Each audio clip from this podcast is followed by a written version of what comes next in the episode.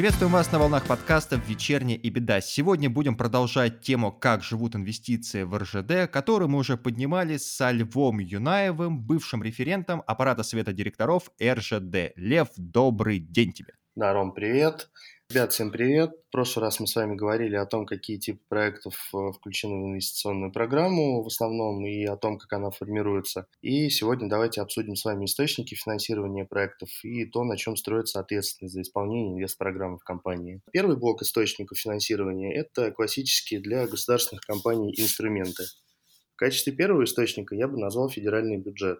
Из федерального бюджета финансируются в основном проекты, связанные с поручением президента и правительства – как правило, это большие и окупаемые в очень длинном горизонте проекты, и подробнее об этом мы с вами говорили в первой части. Эффективность инвестирования бюджетных средств в основном базируется на косвенных эффектах или так называемых бюджетных эффектах. То есть предполагается, что сам проект, вероятно, не окупится впрямую, но будет эффективен для государства, а именно за счет налогообложения и за счет появления новых точек фото, ну, фонда оплаты труда так как объекты строит частный подрядчик всегда, и строят это, соответственно, все люди, да, которые получают зарплату, которые платят НДФЛ, которые платят, за них компании платят соцвзносы и так далее. А, кроме того, эффективность с точки зрения государства заключается в росте грузовых и пассажирских перевозок и, как следствие, увеличение скорости передвижения трудовых ресурсов и капитала. А также за счет того, что в целом в регионах, где реализуются подобные проекты, растет уровень экономической активности – что благоприятно сказывается на всевозможных экономических параметрах, которые служат индикатором развития страны. Ну, потому что эти регионы приобретают логистику, по факту, да? Конечно. И данные показатели всегда берутся в расчет инвесторами. То есть речь идет, по большому счету, о привлечении дополнительных инвестиций в экономику. Сюда бы я также отнес Фонд национального благосостояния. От финансирования из федерального бюджета данный источник отличается тем, что из Фонда национального благосостояния проекты фондируются на условиях возвратности. Как правило, ставка равна инфляции плюс 1-1,5%. А, из ФНБ финансируются проекты, которые никогда не будут профинансированы за счет иных источников, кроме государственных, но имеют потенциал для возврата. Кроме того, э, есть еще один интересный механизм государственного финансирования проектов инвестиционной программы, а именно это взнос средств в уставный капитал РЖД. Данный механизм выглядит весьма просто – РЖД осуществляет эмиссию ценных бумаг. Правительство, как един, единственный акционер, выпускает, э, выкупает выпущенные ценные бумаги по номинальной стоимости в 1000 рублей за акцию и выпускает распоряжение о том, что выкупить ценные бумаги в таком-то объеме по такой-то стоимости – РЖД должно направить это, эти деньги на такие-то, такие-то проекты. Вторым источником а, финансирования я бы назвал выпуск облигаций. Я не хотел бы сейчас подробно останавливаться на видах выпускаемых облигаций, но скажем, что средства из данного источника направляются на собственные проекты РЖД. Ну и в совсем небольшой степени, опять же, на проекты, связанные с поручениями президента и правительства. Лев, прости, пожалуйста, а собственные проекты РЖД это какие-то внутренние решения, да, уже идут? Э, ну, смотри, собственные проекты – это проекты, не выделяющиеся столь огромным масштабом, как э, проекты, связанные с поручением президента и правительства, да, ну, то есть это, допустим, проекты по модернизации э, каких-то станций, да, каких-то, ну, там, я совсем упрощу, там, каких-то стрелочных, условно говоря, там, переводов, да, какой-то инфраструктуры, там, не знаю... Опять модернизация, диджитализация, нынче модное слово, да? Ну, диджитализация – это вообще отдельная ага, статья. понял, понял. Ну, в общем, все, что находится за пределами масштаба нового БАМа какого-то второго. Да, да, да, да, да. Вот э, мы в прошлой части э, с ребятами говорили о том, и я скидывал ссылку на долгосрочную программу, где можно посмотреть, что является поручениями президента и правительства, и какого масштаба эти проекты, и что такое собственные проекты. Да, это очень полезная информация была, мы обязательно подгрузим вот во второй части подкаста. Спасибо. И третий источник – это банковские кредиты. Сейчас, насколько мне известно, данный источник практически не применяется, но также из него финансируются собственные проекты компании. Четвертый источник денег, связанных э, с бюджетами какими-либо в том или ином виде, это бюджеты субъектов России. Ну, например, вот э, в Москве есть Московское центральное кольцо, да, и Москва участвовала в финансировании МЦК. То есть есть, есть и такие источники вот в таком виде проектов. И, соответственно, в рамках э, подобных проектов, как э, МЦК, механизм выглядит следующим образом. Это, в принципе, можно назвать в каком-то виде концессии, только концессии, где с обоих сторон участвует государство в том или ином лице. А, ну, то есть МЦК владеет Москва, Москва собирает э, все деньги с него, да, и АРЖД является просто эксплуатирующей организацией, которая обеспечивает перевозки. То есть там подвижной состав, э, локомотивы, лог бригады и тому подобное. Если резюмировать э, твое высказывание по этой части, по прошлому подкасту, естественно, у наших слушателей так или иначе возникнет вывод о том, что РЖД, ясное дело, это монополист, то, что спонсируется в основном из государственного сектора. Ну, если не считать того, что определенные проекты РЖД привлекают субъекты, которым это выгодно. Ну, в частности, МЦК, да, Москва и МЦК. И поэтому хотелось бы задать тебе такой слегка, может быть, утопический вопрос или фантастический. Возможно ли такое? Я просто вспоминаю книжку «Атлант расправил плечи», где было несколько организаций. Возможно ли появление на нашем рынке, на российском, еще одной какой-то организации по перевозкам? Ты знаешь, я бы тебе сказал и ответил на этот вопрос так. Ну, во-первых, если ты не возражаешь, я тебя немножко поправлю, что все-таки государство не спонсирует РЖД, а финансирует. Финансирует, да, хорошо, извиняюсь. Не, ну, э, тут ничего такого нет, ну, это же не футбольный клуб, который, ну да, ну да. можно продать за один рубль, да, как неэффективную дочку. Вот. Э, я думаю, что, возможно, следующая схема, наверное, это когда... То есть что такое РЖД? РЖД – это инфраструктура, да, то есть это условные рельсы станции. Это как бы первая часть, да, а вторая часть – это непосредственно тяга, да, то есть локомотивы, э, ну, потому что за локомотивы, за предоставление услуг локомотивной тяги платят деньги. И тут очень тонкий вопрос, потому что если инфраструктуру, я сомневаюсь, что кто-то кому-то когда-то отдаст и продаст, и я очень сильно сомневаюсь, что это вообще нужно делать. Потому что, как показывает мировая практика, те, кто приватизировали, ну, те страны, которые приватизировали железную дорогу, они сейчас рассматривают возможность э, обратно передачи под государственный контроль. Ну, потому что строить рядом вторые рельсы, если только мы берем какой-то, знаешь, военный сюжет, когда ширину колеи делали такое, чтобы вражеский бронепоезд не проехал, а, а так действительно резона никакого нет. Ну, резона нет, и это не будет на самом деле никакой, никакой эффективности, я считаю, что в данном случае нету. Вот. Конечно. Если взять вторую часть э, локомотивную тягу, да, это, в принципе, можно было бы, наверное, либо приватизировать этот сегмент, ну, то есть продать да, текущий подвижной состав кому-то, кому это нужно, либо разрешить участникам рынка, то есть э, ну, перевозчикам, операторам да, железнодорожного состава или, может быть, даже там где-то грузоотправителям купить подвижной состав, но тут тогда возникнет второй вопрос, что а кто, соответственно, откуда РЖД будет брать деньги, потому что это существенная статья доходов для компании, за счет которого она в том числе финансирует собственные проекты, за счет, а, за счет этих денег она, собственно, ремонтирует пути. И понимаешь, и тогда встанет вопрос, что, ну, хорошо, давайте отдадим тягу кому-то там, но тогда РЖД совершенно справедливо взвинтит тарифы, и опять начнется вой, плач, слезы, что как же так? Ну да, в текущих условиях, в общем, это будет бессмысленно, по факту. Ни к чему хорошему не приведет. Это вообще не нужно. Да. Я честно считаю, что это, это вообще вопрос из другой плоскости. Ну все, хорошо, пофилософствовали. Немножко, да. да, можно. Это такой, знаешь, что большой перерыв перед э, следующим блоком твоего рассказа. Спасибо. Нет, это на самом деле ты задал очень актуальный вопрос, который, насколько мне известно, широко обсуждается уже в последние несколько лет. Этот вопрос э, родился исключительно после прочтения книги, как раз я уже говорил, и не знаю, ты читал, нет? Вот, и после да. этого прочтения этой книжки как-то по-другому смотришь на железные дороги, как-то с более романтичным таким взглядом. И там как раз было уже несколько организаций, которые подводили, но видишь, в чем отличие? Они подводили сами рельсы к определенным объектам, там те же самые месторождения в той же Мексике, те же шахты и так далее. То есть не по имеющейся инфраструктуре даже. А вот смотри, вот про это мы с тобой сейчас как раз и поговорим. Отлично. Потому что, да, я хотел бы вот перейти ко второму блоку источников финансирования да, проектов из инвестиционной программы, и в которые я отнес бы следующее. Первое – это концессии, которые предполагают участие частных инвесторов под государственные гарантии. То есть э, участниками концессионного соглашения выступают, как правило, компании, которые заинтересованы в развитии той или иной железнодорожной линии для вывоза своих грузов. То есть это, Ром, вот то, о чем ты только что сказал.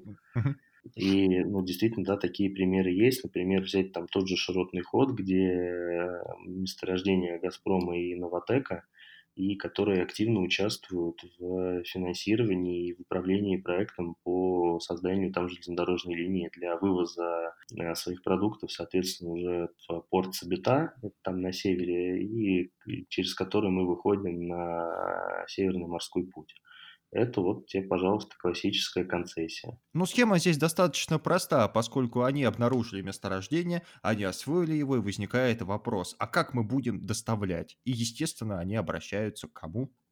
Понятно. Да, как, ты знаешь, я видел э, на, на видео, ну, как, как, как, знаешь, огромные просто колонны фуры вывозят э, нефтепродукты, ну, или там газ, да, в специальном mm-hmm. составе. Это, конечно, зрелище незабываемое. И, действительно там, конечно же, нужна железная дорога. Да, да, да. Не тот, не тот это тип грузоперевозок, да. транспорта для грузоперевозок. Да. По второму типу я бы отнес еще локальные тарифы. А, в данном случае участники рынка, которые заинтересованы в развитии инфраструктуры, они становятся инвесторами. И здесь может быть два варианта взаимодействия участников рынка и РЖД. Первый вариант – это когда компании инвестируют в развитие инфраструктуры и возвращают э, вложенные средства через тарифную скидку. Да, то есть то есть они профинансировали то, что к ним проведут рельсы, пустят локомотивы, и таким образом они еще за это потом получают скидку, правильно? Конечно, да. да. Ага, все. А, и второй вариант – это когда компании инвестируют э, дополнительные деньги в развитие РЖД, а пользователи платят повышенный тариф на этапе эксплуатации. То есть, э, ну, этот вариант крайне не применен, ну, вообще не на слуху так и не применяется, но это просто как один из, да, возможных, которые в теории когда-то могут применить. Я поэтому и задумался, если честно. Я сейчас сидел и прокручивал в голове, где бы я это мог видеть, да? Такое обсуждалось, и такое, по-моему, если я не ошибаюсь, даже зашито, ну, не даже, а это зашито, да, в качестве возможного сценария, но это, конечно, вряд ли будет когда-то применяться прям так широко. И третий тип от соглашения take or pay, то есть э, это мы говорим о гарантиях грузоотправителя о перевозках определенного объема грузов да, на конкретных каких-то участках. И штрафы, если грузоотправитель предъявит меньший объем грузов. Ну, то есть там, не знаю, мы с тобой договорились, что я привезу 50 миллионов тонн нефти, да, ты мне сказал, окей, хорошо, я здесь буду строить, потому что, ну, нефть это как бы высокий тарифный класс, мы много денег, да, здесь получим. Я тебе сказал 50, я перевез 40, соответственно, ты не, недополучил, да, что-то, и ты с меня берешь штраф вот в, в размере того, сколько бы ты получил еще за дополнительные 10 миллионов тонн. Ох, привез бы ты хотя бы 40 миллионов ну, в реальности. Да, три, четвертый пункт – это собственные средства РЖД. Ну, тут все понятно, мы об этом, в принципе, только что проговорили, да, что есть там некоторые доходные сегменты, в том числе там локомотивная тяга, да, и... Да, с этим разобрались. Вот, ну и, наконец, э, пятый источник внебюджетных э, средств – это полученные от продажи непрофильных активов э, деньги. Но по данным источникам мы подразумеваем средства, которые получаются от продажи акций дочерних и зависимых обществ РЖД, которые, соответственно, признаны необходимыми к продаже. А как вообще себя ведут акции РЖД вот в такой достаточно долгосрочной перспективе? Ну, слушай, ну РЖД, она, это, акции нигде не котируются по понятно, ну, я причины тоже сейчас озвучу. Соответственно, акции, когда, когда осуществляется, проходит эмиссия акций, номинальная стоимость это 1000 рублей, да, ну, это установлено mm-hmm. как бы, правительством и так далее. Почему акции нигде не торгуются? Потому что это государственная собственность, да. Почему это государственная собственность? Потому что ну, понимаешь, какая система? Вот мы говорили о том, что проекты могут финансироваться взносами в уставный капитал, да, например. Или, ну, просто правительство регулярно осуществляет взносы там для, ну, такая завуалированная форма, в принципе, да, финансирования. И, ну, вот представь, ты купил, скажем, там 10% акций РЖД, да, а через два месяца произошла эмиссия, ввалили денег, и твои 15% превратились в 0,15. Ну, есть... Да, да, понятно. Да, и я, если позволишь, я вообще, ну, в конце, сейчас мы когда закроем вообще весь наш основной пул вопросов, я бы выразил свое исключительно личное мнение по поводу вот этого всего. А часть из-за этого мы и собрались. Ребят, ну вот проговорили сейчас про источники финансирования, теперь я предлагаю перейти к ответственности за исполнение инвестиционной программы. Говоря про ответственность, я бы предложил сфокусироваться на ключевых рисках, связанных с железнодорожными проектами. Когда мы планируем проект, строим его финансовые модели, готовим его бизнес-план, то тут во главу угла всегда надо ставить качественные и достоверные прогнозы о будущих э, грузовых и пассажирских потоках. То есть э, наша ответственность – это наша способность готовить качественные там, прогнозные планы. Э, мы должны собрать подтверждение с грузоотправителей о том, что вот такой-то, такой-то объем грузов нам гарантирует грузоотправитель и желательно собирать такие подтверждения в письменной форме, естественно, да, то есть это как некое намерение. Да, мы вам гарантируем, что мы вам там за 50 лет дадим там, 150 миллионов тонн там, какого-либо груза. Ну, я условно, да, сейчас говорю. То есть для чего это нужно, как мы говорили в первой части, чтобы не получилось так, что мы построили дорогу, по которой как бы ничего не катается. Вот. Соответственно, дорога будет обеспечена, будет обеспечен план доходов и план, в том числе, там, погашения каких-то займов, долгов, которые мы брали на постройку этого проекта. В противном случае последуют какие-либо санкции, если это не оправдается? Но если ты, например, взял деньги из Фонда национального благосостояния и не можешь их погасить, то там, по-моему, какие-то пени, штрафы, что-то там еще есть. Это просто надо смотреть уже нормативку.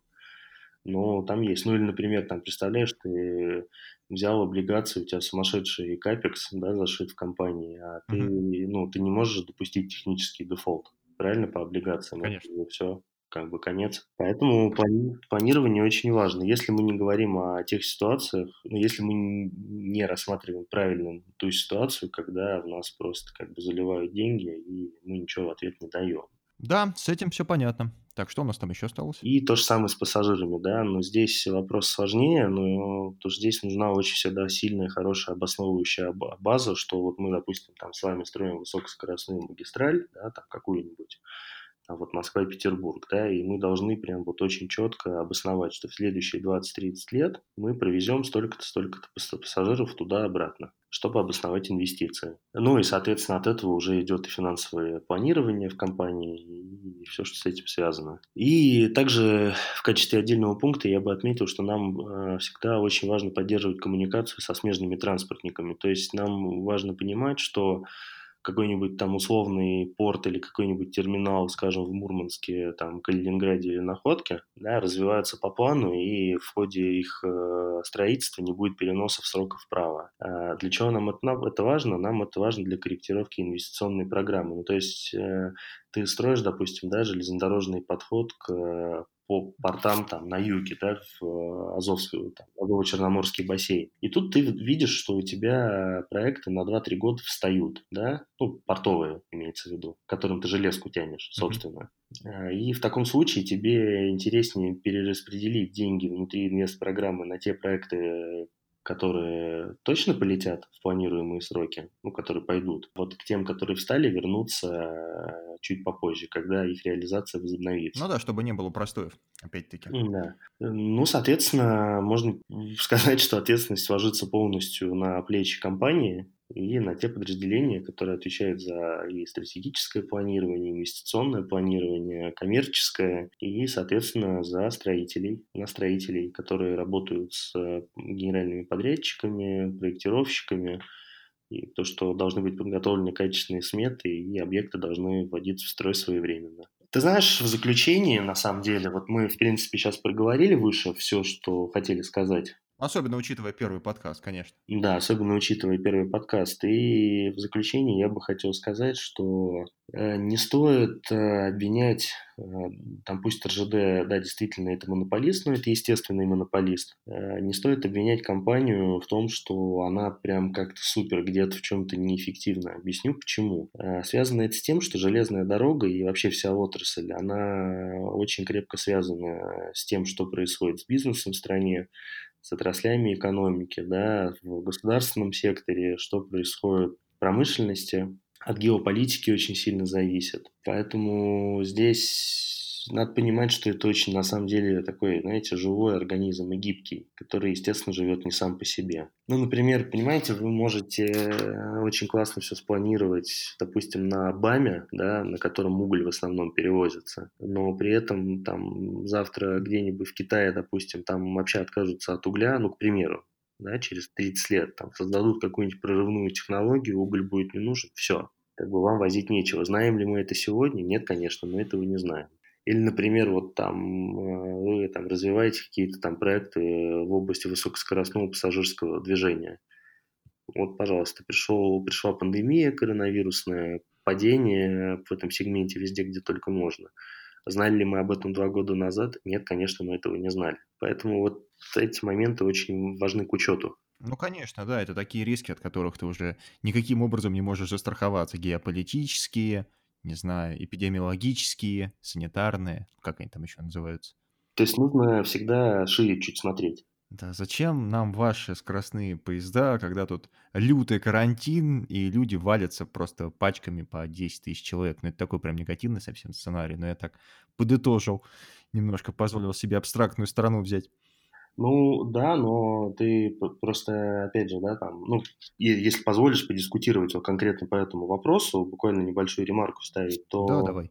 Да, ну, действительно, возможно, высокоскоростное сообщение там, в, таких услов... в таких условиях, подчеркну, которые сейчас, оно может быть там, не очень релевантно, но как бы технология, которую ты привносишь, она же в будущем может э, не только для перевозки пассажиров, да, например, использоваться, для перевозки контейнерных поездов.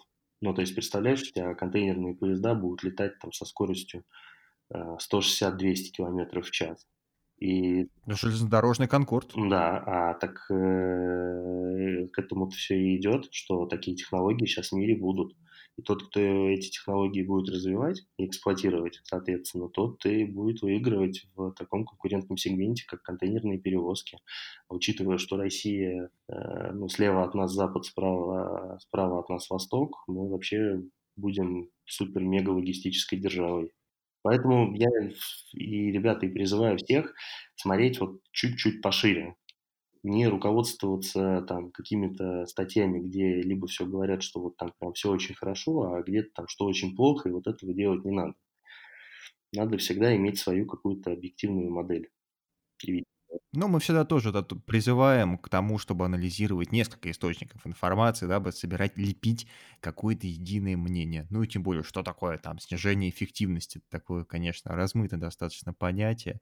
Это, знаешь, это как так, лишь бы, лишь бы поругаться с кем-то, лишь бы был, был повод для негативной дискуссии. И ты знаешь, кстати, вот еще я, да, обещал сказать еще на тему того, что, ну, там, приватизация или не приватизация РЖД, ты знаешь, если посмотреть на то, что а, происходит с железными дорогами в Англии, что происходит а, с железными дорогами в Латвии, там, или, допустим, на Украине, да, где стали, ну, как бы, типа, в кавычках, эффективные методы управления, да, использовать. А, те самые эффективные менеджеры? Вот те самые эффективные менеджеры, да, довели железные дороги там до, насколько мне, опять же, известно, может быть, там я какими-то не теми источниками пользуюсь, до предбанкротного состояния. Я как пользователь могу тебе сказать, что ездил на электричке из Юрмалы в Ригу, и станция там не менялась, наверное, со Второй мировой – там изменили на станции только, по-моему, ручки, а в поездах э, изменили сиденье и табло добавили. А, Wi-Fi появился. Все остальное там осталось на том же уровне. То есть, если у нас, например, появляются ласточки, то там появляется цифровое табло, новые сидушки вот эти тканевые и ручки на станции, вот, вот на которой там я жил какое-то время. Угу. Вот тебе опыт пользователя, да, то есть вот разница. Вот оно эффективное управление. Так что это просто были слова к тому, что, да, действительно, что-то делается, наверное, не безупречно, но, опять же, если провести как бы некий такой бенчмаркинг, то картина выглядит на самом деле несколько иначе. Вот, это, в принципе, то, что я хотел сказать.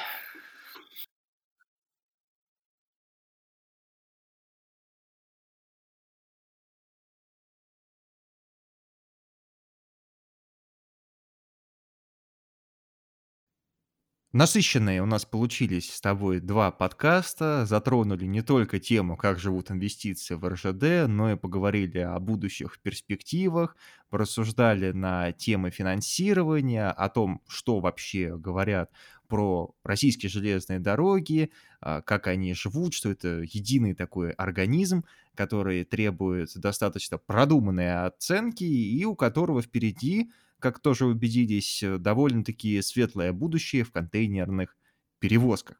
Что ж, Лев, спасибо тебе большое за то, что был с нами, за то, что провел эти два насыщенных подкаста и рассказал достаточное количество деталей про такую внушительную компанию, как Российские железные дороги. Ждем тебя в новых выпусках, естественно. Будет желание, будут какие-то темы. Но мы до подкаста с тобой поговорили, потому что тема есть.